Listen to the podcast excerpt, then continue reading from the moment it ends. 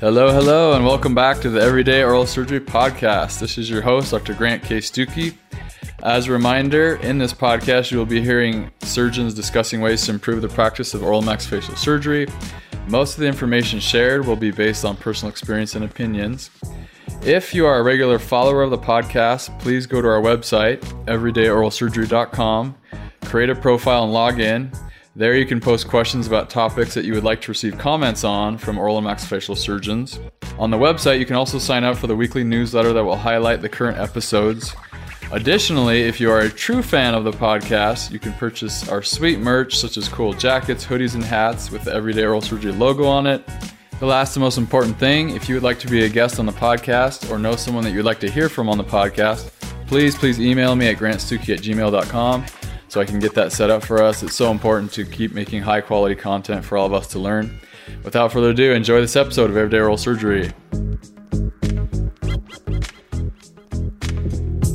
Welcome back to another episode of Everyday Oral Surgery. Today I'm with Dr. Bill Jordan. He's an oral maxillofacial surgeon practicing in Sugar Land, Texas. He's also the committee chair on the Committee on Government Affairs for AMIS, Dr. Jordan, thank you so much for joining us on the podcast. You bet. My pleasure. This is awesome. Excellent. So, and can you give us just a brief history of your training and kind of how you got into working with this group? Yeah, sure. No, I appreciate it. And I appreciate you having me on. I'm happy to do it. I trained, I went to dental school here in San Antonio, Texas and had a lot of great mentors there. Did my oral and maxillofacial surgery training in Houston. I always said that I didn't want to train in a large training program, so I trained in the largest training program. there you I go. Think, in the states. But then I finished there, and then I was fortunate to go into private practice right after finishing residency uh, in '97. So this is my 25th year in practice. So uh, wow Nice. That was kind of my training. Yeah. So, you know, I guess my kind of foray into, you know, organized oral surgery started early on. You know, do you really plan to, you know, do that to, you know, end up, you know, like I am the current chair of the Committee on Governmental Affairs. But I think it starts your whole process, you know, it, it starts early on, you know, with this whole idea of, you know, kind of giving back and being able to help and promote the specialty, which is really what it's all about. And, you know, I had a lot of great mentors over the years that helped guide me, helped uh, even as far back as in dental school. Our current past president of AMIS, Dr. B.D. Tiner, was one of my mentors in dental school. He's one of the reasons that I was able to go into oral surgery. We did some research together and we've had a relationship. And Dr. Gil Triplett in San Antonio and Dr. Hugh Tilson. I mean, there's a lot of guys that you know were very instrumental in helping kind of guide me to do you know what I'm currently doing now. And you know going through residency I had a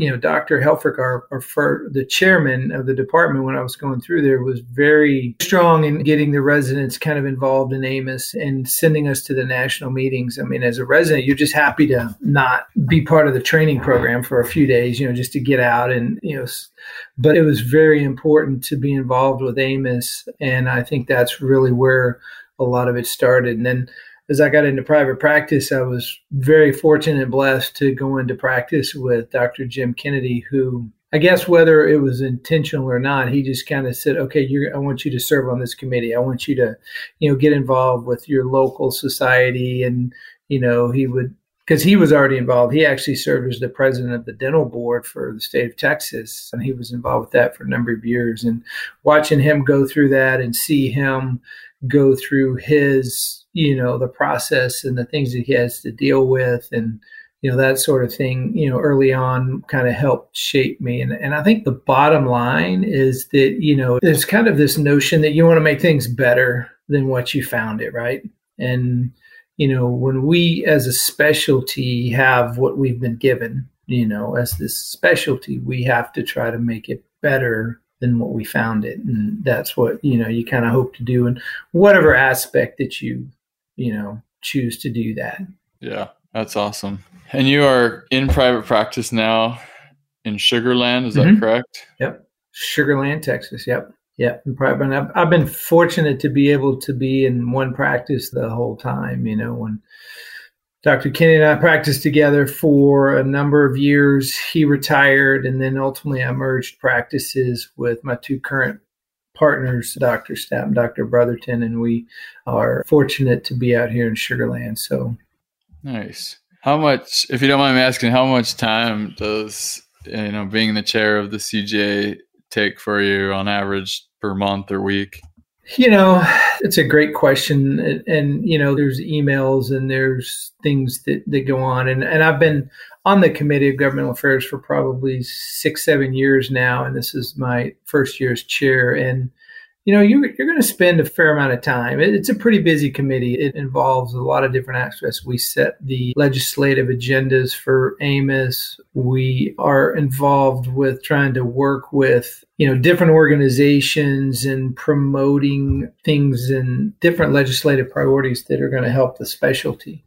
And I think you know that time period it's probably hard to put a number on it but it's a time commitment you know it's not something that you're going to kind of do on the fly but I think that's a big part of getting involved in organized oral surgery. I mean, yes, my involvement as the Committee on Governmental Affairs is, you know, currently what I'm doing. But, you know, having been involved in a lot of different, you know, aspects, not only local organized oral surgery through, like in our particular case, the Houston Society of Oral Surgeons and you know, at the state level, you know, at the Texas Society of, of Oral and Maxillofacial Surgeons, and then, you know, the national level being involved with AMIS. I think the real key you have to ask yourself when you want to be involved is that, you know, if I'm not willing to step up and do something to help to try to improve, then you can't really gripe about it, you know? And I've heard over the years, you know, people in local meetings and state national meetings are always kind of griping about, oh, what is what does Amos do or what do we do here? What do they really do for us? Well, I mean, unless you're really willing to step up and say, hey, I'm going to be involved. I'm not going to sit back and just say, hey, I'm going to let it happen to me because I've always said legislatively, if you want to go to bed tonight doing what you think you know how to do and then have it change in the morning, that can happen legislatively, good or bad, you know, which has happened before. And you ask the people in North Carolina currently, right now, with they were forced or faced with some some pretty serious issues with in terms of anesthesia, which is obviously the big topic currently. But that is the one thing that with one swipe of a legislative pen, it can change the way you practice and what you've done. And if you're not willing to to kind of step up and do that and take care of it and try to protect what we have, then, you know, you can't really say anything about it. For sure. Yeah, I feel like there is just a huge need, you know, for every generation to help out with our profession. I think there's probably a lot of people who have good mentors like you, you know, who kind of naturally get into it because they've seen good examples, but then probably the majority don't have good mentors that show them how to get involved and we just kind of let you know whatever happened happen for better for worse. But certainly there's a lot of issues facing us today.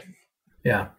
Yeah that's a good statement. Yeah there are a lot of issues that, that we have to deal with. I mean what's the first and foremost thing? Is it mainly our anesthesia rights that, that you've been working on lately or what in your mind what is it well, anesthesia is probably the most important aspect of our practice that is fundamentally under fire currently.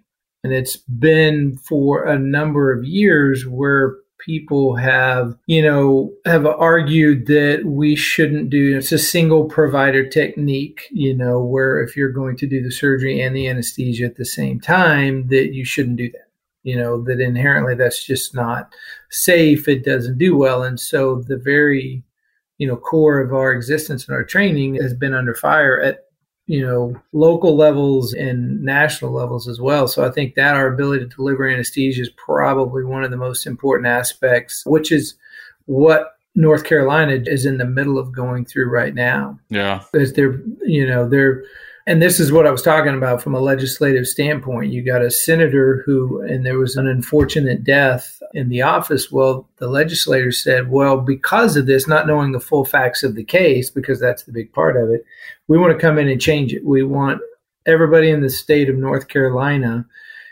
and also understand that these battles, if you will, are fought at the state level. You know, so state by state is going to be different. So in North Carolina, they petitioned the dental board, the legislator petitioned the dental board to change the anesthetic rules so that you know you had to have a separate provider. Same thing happened out in california where you know the death of caleb you know caused a lot of the same type of, of issues that have come up. And that's probably the number one thing that is you know legislatively can be changed and that would affect people tomorrow morning, which it happened in Florida actually several years ago. There were deaths in the dental office. Now they don't necessarily specify, and here's the other problem: is you don't specify is it a death in a dental office or an oral surgeons or periodontists or whatever office is just you know grouped into one. And so the governor just said, okay, no dental office anesthesias. Period.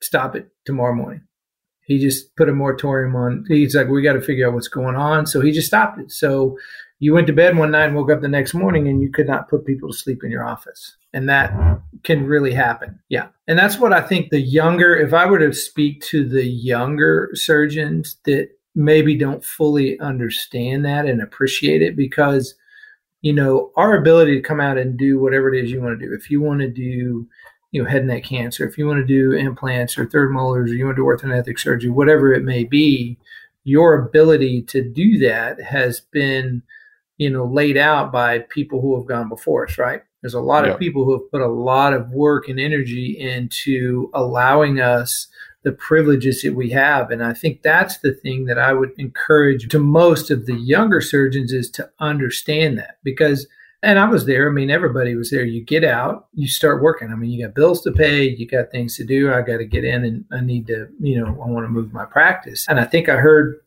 you know, correctly, you have six kids. Yeah. Is that what I heard? Yeah, Six, six, yeah. kids. So I mean, you know, you're working, you know, a lot, and that's what a lot of people do. And we just get into that, and we just expect that when we show up in the office in the morning, we're going to be able to do whatever it is we want to do because we've done that, right? That's what's happened. And so it's not always the case. And it's something that people need to understand. And there's a lot of people working very hard on our behalf, you know, especially at Amos. Our staff at Amos is outstanding. I mean, here in Texas, too, we have a wonderful, you know, state director, and we've got some wonderful people, you know, Kelly and Shy and Lisa Aguilar and Jan Teplitz are three of our staff here that help support us. And then you've got all the Amos staff. Jan Teplitz actually came from Amos. And I'm in awe that they seem to work harder for our specialty than we do. You know, that's the thing that's very, I would like to get across to, you know, the younger people. There's a lot of people working very hard that you don't understand, you know, that you can utilize and that it's there for you. You know, I think AAMS, I think your membership in Amos is probably tremendously underutilized. You know, that, that you don't, I liken it to, you know, if you get a new iPhone or you get a new phone and it's got all the bells and whistles, you know, and you've got this really expensive phone and you take selfies and you answer phones and you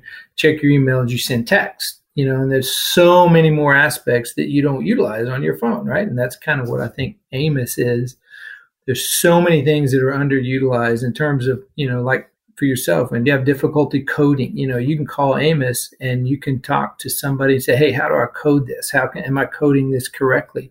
And they'll give you a whole array of things that can help insurance and everything else. And i just think that you know that's the one thing i'd like to you know i guess it really let the younger people know that that's available to them. And there's a lot of people that are working hard and they need to understand that and they need to take accountability for that, quite honestly. You know, you can't, I think if you're going to just go sit in your office and expect that, you know, you can continue to do what you do and not do anything to help it, not do anything to help promote that is like sticking your head in the sand and you will get run over if you do that. Something will happen because then when something does come up, you know, where do you go? What do you do? Right. Yeah, that's a really good point. So I think that's a big part about trying to give back to your specialty. And are you really giving back to your specialty? Yes, you are, but you're also helping to protect it, you know. Yeah. So, I mean, maybe that would be a good discussion just to kind of run through some of the things that, you know, young surgeons getting out of residency can actually do to help the specialty as a whole to keep, you know, progressing and protect their rights. I mean, one certainly is becoming a member of these good organizations like AMIS and their state board and, you know, paying your dues and funding and paying attention. But what other stuff can we do? Yeah, I think that's a great question. And I think that involvement is the key. And involvement is a wide scope. You know, there's a lot of things you can do to get involved. I think you should get involved in your local and your state organized oral surgery because there's so much information that can be shared and brought back to the local level. I mean, I'm also involved in the Amos House of Delegates, in which we, you know, kind of help you know, promote and pass the bylaws and, and, any resolutions and anything for, you know, how that affects our members on a day to day basis. But I take that information back not only to our state, but to our local level and be able to share that information with them. So if you're not that involved, at least if you can get involved in your local societies and your state societies, that's first and foremost because that's how you'll get information. You know, if you I don't know very many people if they don't get the emails or if they open the emails from your organization. That's one way to do it. You know, there's always, you know, people are always fundraising and, you know, that's part of advocacy as well as getting involved. And, you know, yes, it takes money to be able to do, you know, what it is you need to do. So if it's at the local level or at the state level, you know those are the kind of things that you know you're going to have to understand. And one thing i think that people can do is to understand advocacy as well and you know kind of bounce back and forth a little bit because i think it's kind of intertwined. If you want to talk about what people can do you call up you find out who your state legislator is. You know you're going to have a representative and you're going to have a senator and you call them up and say, Hey, I want to bring you to my office and I want to show you what I do. So, for anesthesia, for example, let me explain to you how we do things, you know, that what we do is safe. Let me show it to you. I'll give the, I went blank on the oral surgeon's name that practices in the same town where this death occurred. He invited the senator, the state senator who was pushing the changes the anesthetic changes into his office.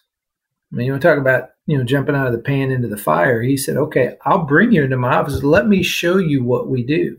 Let me show you the safety, all the things that we do and how we make this safe. This is not an issue with our the standard of care for delivering anesthesia. You know, let me explain that to you. That's one way you can do that is to bring them in because if you explain this to legislators, that legislator can go in and when this topic comes up, they said, Well, hey, I have a relationship with this oral surgeon here. I've been to his office, I've seen how it works, I understand, I have a you know, a relationship with him. I can talk to this point, you know, specifically because if you don't show them what we do, other people are going to talk about what we do you know, and other people that aren't very friendly to our way of practicing. In advocacy, there's a very common phrase that if you're not at the table, then you're on the menu. And that is abundantly true because if you don't sit down and have a conversation with somebody in a position of authority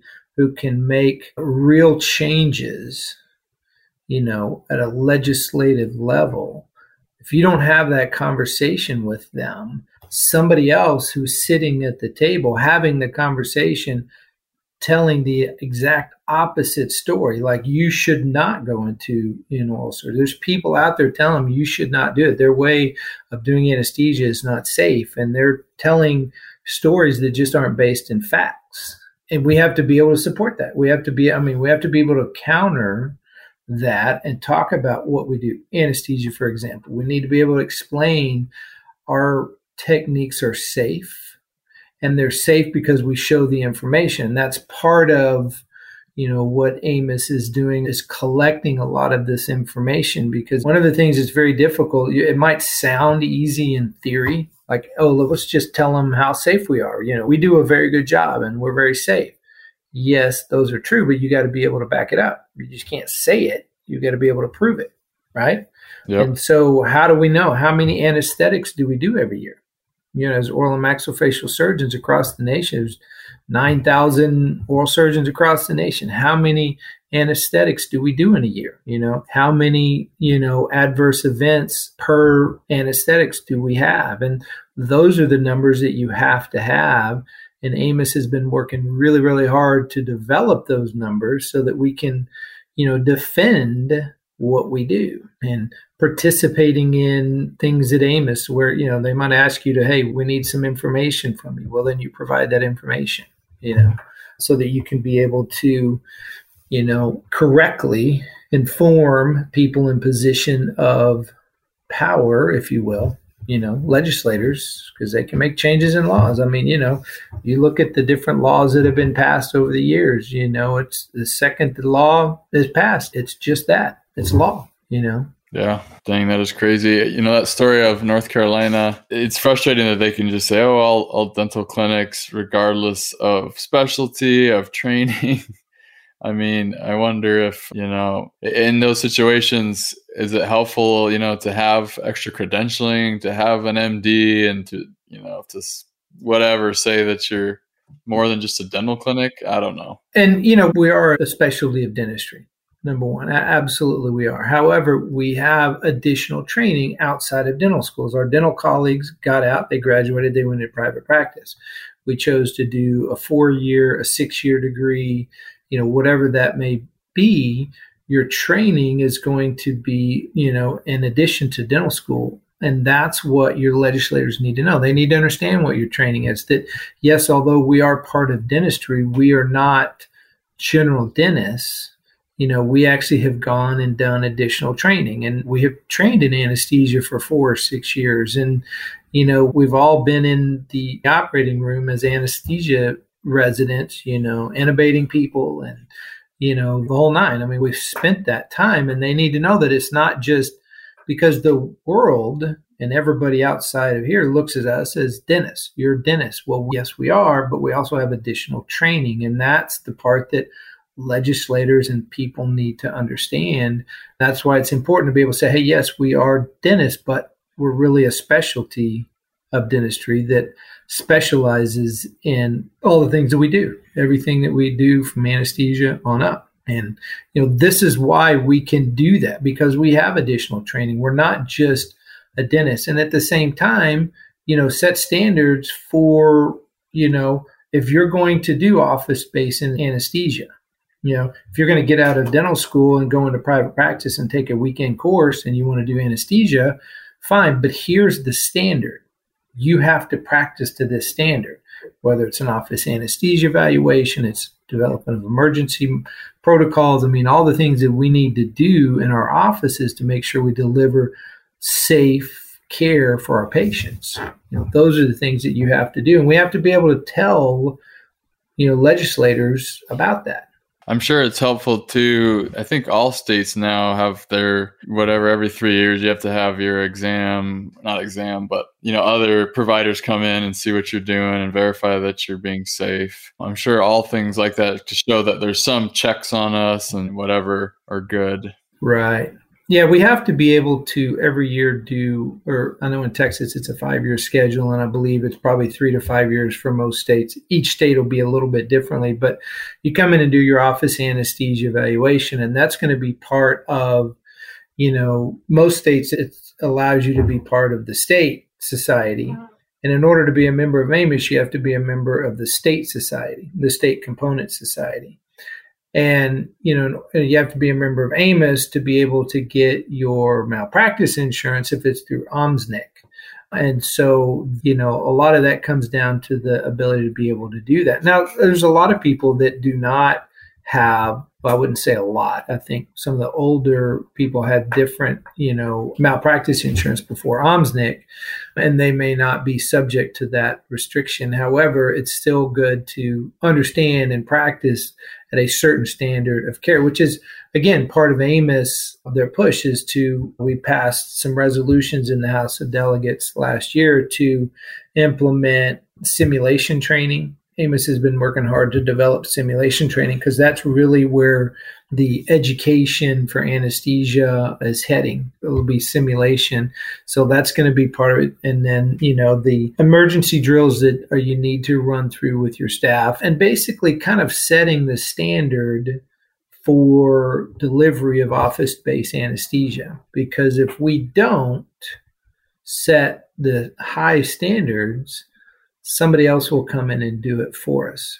It won't necessarily be favorable if that's the case for sure. And I'm surprised too how many misconceptions there are among you know anesthesiologists that are you'd think well we rotate in the hospital and they should all know what we do and stuff. But you know i was talking to an anesthesiologist the other day who was shocked. He was asking me some questions and i said yeah you know we he was asking what we use and i said we use some propofol and ketamine and versed. And he was like you use propofol in the dental office? That's just you know that's not right. And he was going off on his whole spiel and you know we kind of got into it about how much training i had done and he was surprised you know to learn that. But i think there's just a lot of different misconceptions like you're saying and a lot of feelings. I mean he even said oh in my own hospital i can't push propofol you know in a room by myself so you shouldn't be allowed to do that in your office. And there's just so many weird things that happen well, that's exactly kind of what I'm talking about is that's the microcosm that we practice in, right?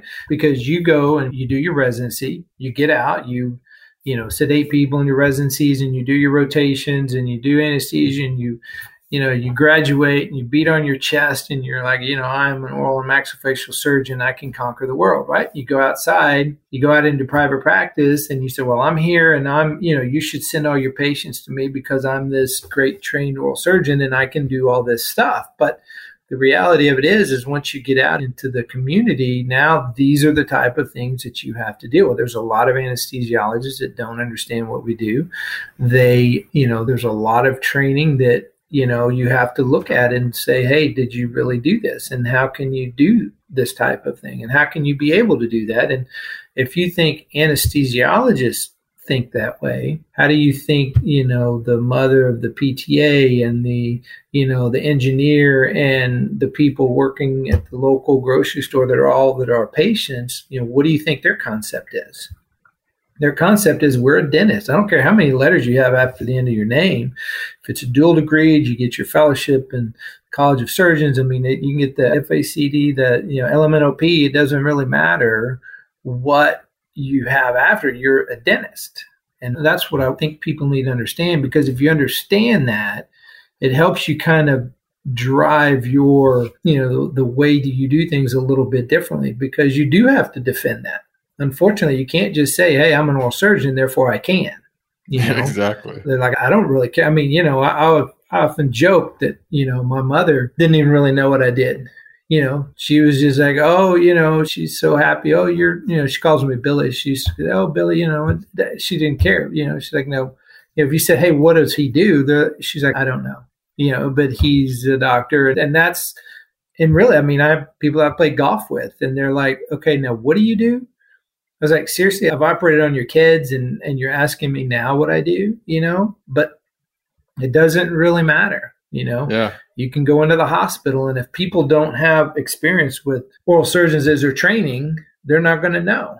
They're like, no, what are you doing here? Why are you doing this? What are you going to do to this person's face? You know, and then they find out you do stuff in your office. So it's a constant battle and I guess one of the things that I think is a very eye opening experience, and I would encourage all of your listeners, if you have not done this, or if you yourself haven't done this, go to Day on the Hill, which every year we have a Day on the Hill where it allows us to go to Capitol Hill and meet with the staff of your congressmen, your senators, and talk about some of the legislative priorities that we have yes, it's advocating on behalf of your specialty where you get to talk to them and kind of explain to them what we do. And these are some of the legislative priorities that we have, whether it's, you know, we can talk about those in minutes. But the thing about Day on the Hill that is so powerful and it brings this point home better than anything else you could ever say.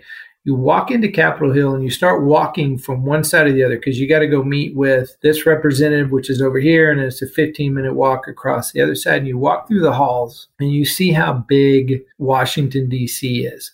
And you walk in to meet with the staff. For me, it would be, you know, Senator Cruz or Senator Cornyn or, you know, my representative is, you know, Troy Nehls And so you go meet with their staff and the staff comes out and the staffer is 25, 26 years old, but they are the ones that can really have an impact on the congressman or congresswoman. But you're meeting in a hallway because there's cramped spaces anywhere and there's no real like meeting room you may or may not get to meet with the actual senator, which if you do is pretty much like hitting a home run. I mean, it's a little bit like the lottery because they're very seldom do you get the opportunity to meet with the actual congressman or congresswoman or whatever it may be because they're off doing their things. And but what it brings home is that you're sitting out there and you're in, huddled in the hallway and you know the association of meat packers walk by or the association of engineers or the tire you know the truckers association or the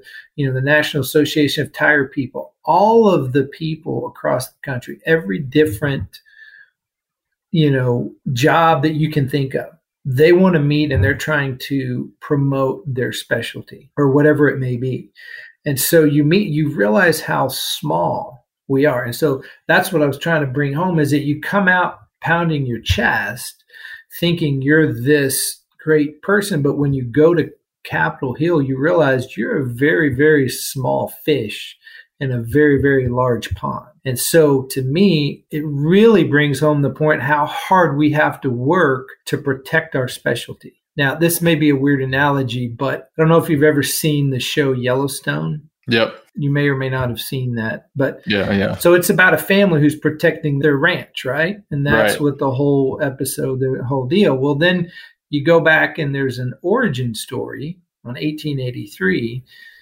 and it kind of shows what this family has had to do to acquire this land. And I think that is a very good analogy to our specialty. There are so many people 30, 40, 50 years ago that worked so hard to be able to allow us to even work in a hospital, to do an H&P, worked so hard to protect it, and they fight very hard to protect the specialty right and so now the the new kids you know the younger residents the younger surgeons they're all coming out and now they have this land right this specialty which is great and we just get to go out and do what we do but you got to fight for it you have to fight every day to be able to do that and to promote the specialty and advocate on behalf of the specialty. And, you know, it's about giving back, it's about protecting it, quite honestly. I mean, some people say, well, you know, I can't believe all the stuff that you do and, you know, what you're involved with. And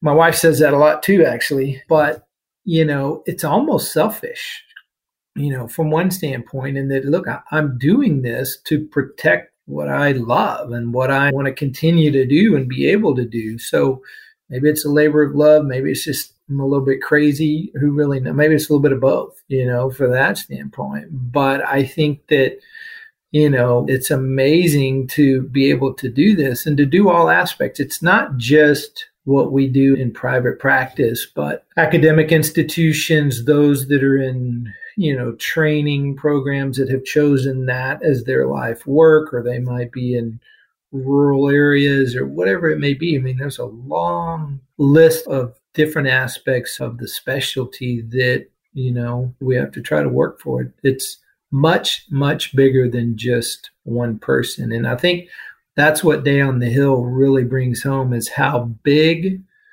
of a pond we swim in and what a small fish we are yeah. Yeah. And how important it is to try to represent ourselves as best we can and, and make our voice heard when there's so many other people trying to make their own voices heard. Exactly. I mean, that's the thing that people, I want people to really truly understand is that when you're in your office and you're treating patients, you're making treatment decisions, you're deciding is this a patient that I want to put to sleep in my office, or is this someone I need to take to the surgery center, to the hospital, or is, however that treatment decision is? Realize that it's not just you that you represent.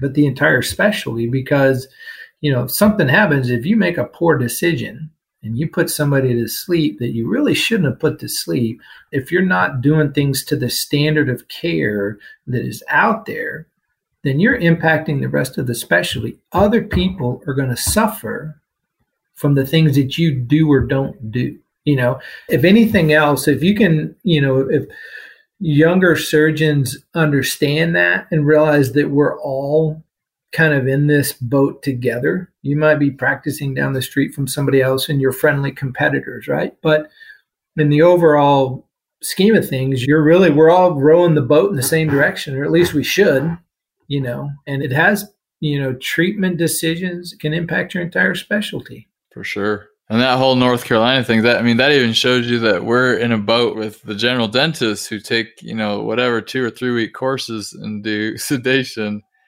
Because clearly, what one of them does can affect us if they have a bad outcome and everyone lumps us together. We are in a big dental boat. You're exactly right. I mean, and it's true. And that's why we've got to help set standards. You know, this is a story, and this is a true story when Dr. Kennedy, my partner, was the president of the dental board here in Texas, they were having an argument over whether ASA one or two patients needed to have an EKG, needed have EKG monitoring. And, you know, so inherently, you know, we're just like, okay, if you're going to put a needle in somebody's arm and you're going to give them medicine, they need to be hooked up to every monitor we could possibly have. That's just kind of inherently what we see. You know, they're like, well, I only use Versed and fentanyl. I don't really deeply sedate patients. Only use Versed and fentanyl. And it's like, you don't think somebody can stop breathing with two milligrams of Versed and you show them the fentanyl bottle, you don't think they'll stop breathing?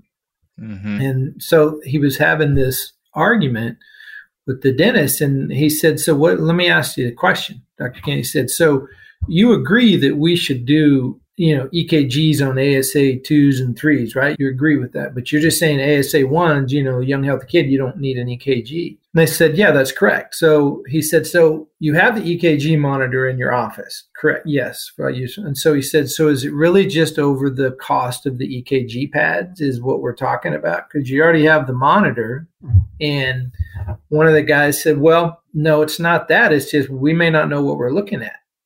And so it's like, okay, well, then all the more reason that you shouldn't be putting people to sleep, you know? And those are the kind of things that we have to try to make sure you keep at every state level. Everybody's practicing, you know, at the same level. Right, that's what we all need to, to be. And again, you can't just say, "Oh, well, they're general." Well, if there's a death, in a pediatric dental office, if it's in a general dental office, if it's in a periodontist, if it's in an oral surgeon's office, if it's in a prosthodontist office, it's a death in a dental office, period. That's what happens. And so, yes, we have to separate ourselves, or I mean, at least not necessarily separate ourselves, but be able to explain the differences in training. But at the same time, we need to make sure that all our dental colleagues are like, look, you know, folks, we're all in this together we all need to be in the same boat.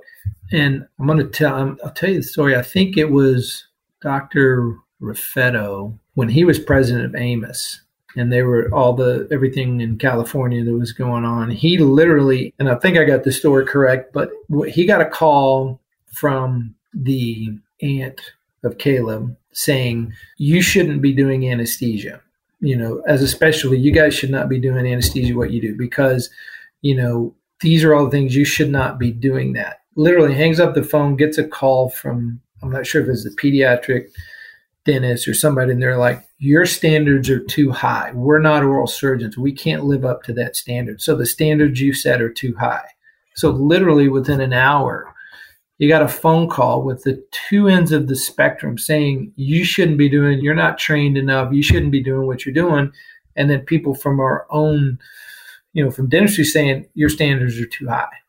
So literally, those are some of the issues that you have to, you know, you're fighting, and you're trying to not only prove that what we do is safe, it's efficient, it really provides a great service to our patients, and you know, we also need to make sure that all of our dental colleagues are following the same. You know, we're all practicing by the same standards. Yes, those are good points. You know, so what I hear you saying is ways that we kind of help and contribute to the profession and protect our rights being part of these associations practicing you know good quality care going to things at good events like day on the hill being involved in leadership if you can what other type stuff would you recommend I think you're exactly right. It starts with practicing the highest level of care and doing the best for our patients, right?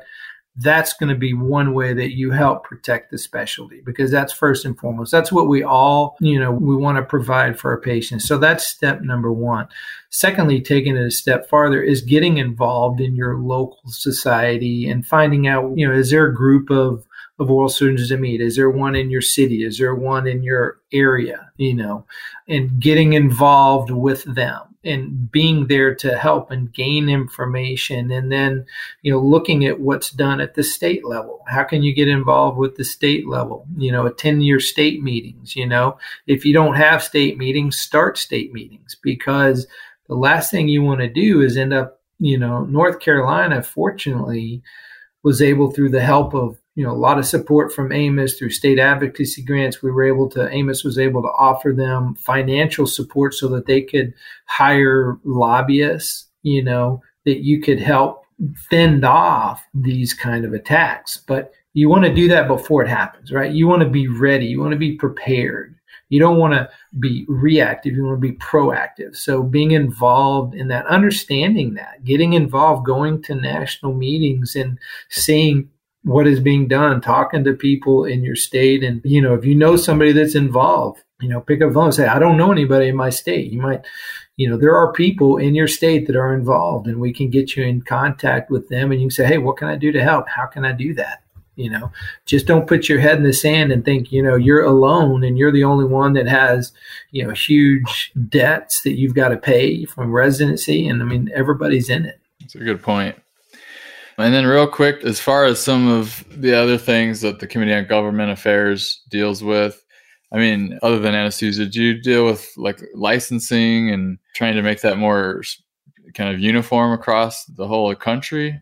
I mean, that's a great comment that we've talked about that. The uniform, there's been some discussions, but again, with most licensing issues being handled at the state level and what each state is going to determine okay this is what we you know want for you to do to be able to practice in our state. Those are going to vary you know from state to state. And trying to establish we've had talks about trying to establish a you know kind of a universal you know requirements if you will that you know states can abide by. But you know a lot of states just say hey i don't want be telling me what to do. You know, we can manage it. But I think having some guidelines and standards and, you know, that we have as far as the parameters of care and that sort of thing that we do have kind of set up helps each individual state with some of those, which again is going to come back to organized oral surgery in that state being able to you know stand up and say hey wait a minute this particular change that you're talking about you know instituting is not going to be good, and for these reasons. So each and every week, I have a, a, phone call with AAOMS staff, and they part of that phone call is our update. You know, each and every state, and you know, Sandy Gunther is is a rock star. From I mean, she's forgotten more than I'll probably ever know about what goes on with each individual state, but she knows if there's a bill in North Dakota that's you know going to affect anesthesia or if there are a you know mid-level provider bill in Kansas or Utah has this and that you know up in the state of Rhode Island you know this is what came up before the dental board. She has her finger on the pulse and knows exactly what's happening in all of the states that are out there and allows us the opportunity to say hey how can we support you? How can we you know help with that from a national perspective? And also getting the states like the North Carolina deal, there's an app called Voter Voice, which our AAOMS staff can populate with letters that can be sent to, you know, their state legislators, and they put together this, you know, well written letter that you know says exactly what we want to do. You just click on it and send it. So it, It's a way to promote kind of a grassroots efforts, which was very important in North Carolina. They had, you know, probably 80% of all North Carolina oral surgeons you know, participated in this voter voice and even had some of the general dentists and that said, Hey, I want to support the oral surgeons and they sent in letters on our behalf. So those kind of tools are available and ready to go. They're also done for national, you know, legislative priorities that we have. And one of the big pushes that we've had recently was the attempt to include dentistry in Medicare Part B, the Medicare for All and that was a big concern. See, those are things that I don't even think the everyday, you know, oral surgeon in the trenches really truly understands what a potential problem that could have been to try to incorporate that. You know, at AAOMS, we're all for trying to, you know, include dental benefits in Medicare to certain degrees, but to try to include that in Medicare Part B was you know would, would have been a disaster in a lot of different proportions. But being able to advocate and send letters to congress and let them know how we felt about that. And you know the ada made a big push about it as well. So we kind of locked arms with the ada and said hey we're all you know we definitely are rowing this boat together. So again it's those alliances that you form that help you protect what we do. And that's as important as any specific legislative you know priority that we might have at the national level. It's not so much the exact bill that we're trying to support. It's the relationships that we make with other organizations it's the relationships that you have with your congressmen your legislators those are when you can pick up the phone and say hey senator let me talk to you about this I mean, that's what they're supposed to do, right? They work for us. You know, we need to be able to pick up the phone and call them and say, "Hey, I don't agree with this, and this is why." You know, and this is something that they and we've got to educate them because there's no way they can possibly know that. That's incumbent upon us to be able to educate them. For sure.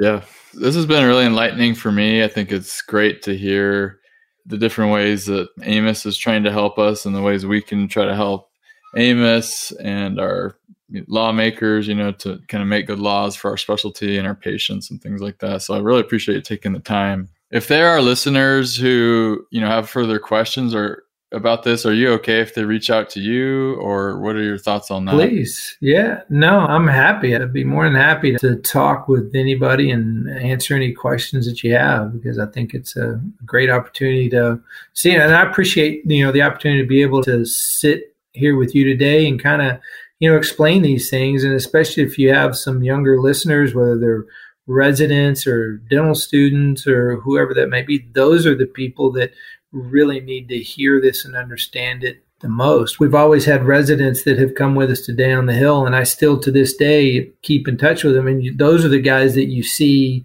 involved in the leadership meetings. They're getting involved in the leadership and that's what you want to see because you need those people that come in and, and get it. And understand not everybody's going to be able to do all that, but you know, like uh, other things, but just understanding what it is and don't put your head in the sand is imperative. So yeah, I'm more than happy to to talk with anybody that has questions. Awesome. Thank you for being willing to do that. We end every podcast with some rapid fire questions. So my first one for you is what is the best book you've read in the past year? You know, I think probably the best book is Make Your Bed. It's written by a Navy SEAL. It talks about, you know, getting up and you make your bed and you've accomplished something for the day. So that helps kind of set your day going forward. So now you've accomplished something for the day. Now you go on to the next thing. Nice. I'm going to look that up, give it a read. Next question is what non oral surgery thing do you do in your life or have you done that helps you with your daily oral surgery skills? You know, it's kind of interesting. I know from looking at me, you may not do but one of the things that I have really learned is yoga has been very beneficial for me from a just a clearing the mechanism type of deal breathing. And I saw one of your podcasts. I think Bob McNeil was talking about that, and I haven't heard it, but that has been a few years back. I started it just kind of my son, they were in high school or something. They went to go do a hot yoga class. And, you know, I was like, well, I can do that, you know. And I went in, I was like, I clearly can't do this. And, you know, but I, I, did it longer than they did. So, which was really nice. the, the goal. But I think that has been something that has, I've learned and learned more about. But that's probably one thing that's, that's helped me. And flexibility is not bad. You know, it's, it's very physically demanding what we do, you know, um, day to day, it's physically demanding. And so, being able to do that and positions and understand, you know, holding myself and that sort of thing has, has helped. Nice. Okay. Next question. What forceps do you use to extract tooth number five?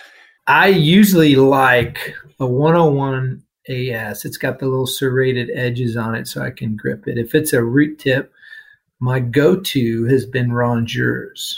It's like taking out a splinter with your fingertips, but it works, you know, where you can grab it. And I like that. That's awesome. So you don't use the ash. no, I use that on the lowers. I don't use it on the uppers. I do like it, and it's really funny. I like it on the lower right. I like it on the lower right hand side. I'm right handed, so I stand on the right. I like it there, and, and I like a 150 for the lower left. I, it's just the angle that I stand in, and but I do like the ash on the lower right, which I didn't think I really did. But Dr. Kenny used it, and I thought, oh, I'll try that. And so kind of early on, I was like, huh, I'll try this, and it's worked well. Nice. Okay. Last question. What is your favorite quote? My wife would laugh at this one, but one of the quotes I love is from Inky Johnson. And if you haven't heard of him, I mean, I know he has a podcast, but he's got a great story. But he's a motivational speaker, and he's the best quote is control the controllables. You know, okay. In life, you know, we can't control what Congress is going to do to a certain degree, right? You can't control what other people. You can control yourself. You can control what you do, your attitude, how you handle things, how you react to things. So control the controllables. I like that. That's a really good quote. Important to focus on the things you can control and, and to work on them and control them and forget about the rest. Well, Bill, thank you so much for your time. Really appreciate you doing this. Hopefully, it's helpful to some of our listeners out there. Well, I'm happy to do it. Yeah. Very cool. I mean, considering some of the people you've had on here before, I'm, you know, not sure why you chose me, but I'm happy you did, and I'm happy to talk about it. So it was a lot of fun. Awesome, very very cool, and uh, hopefully, you know, our listeners out there can do their best to do good, safe practicing and help out uh, furthering, you know, the whole specialty as a whole and making a good kind of image for ourselves and for our patients. So I think this has been helpful. Good. I hope so. Have a good rest of your Saturday. I appreciate it. All right, buddy. You bet. You too. Take care. Okay. Talk to you later. Thank you for listening to this episode of Everyday Oral Surgery. If you are an oral and maxillofacial surgeon and would like to be on this podcast, please email me at grantstucki at gmail.com or text me at 720-441-6059. Also, if you have any topics that you would like to hear discussed, or feedback on a certain episode that has already aired, please call or email or text me. Thanks again for listening. We'll catch you on the next episode.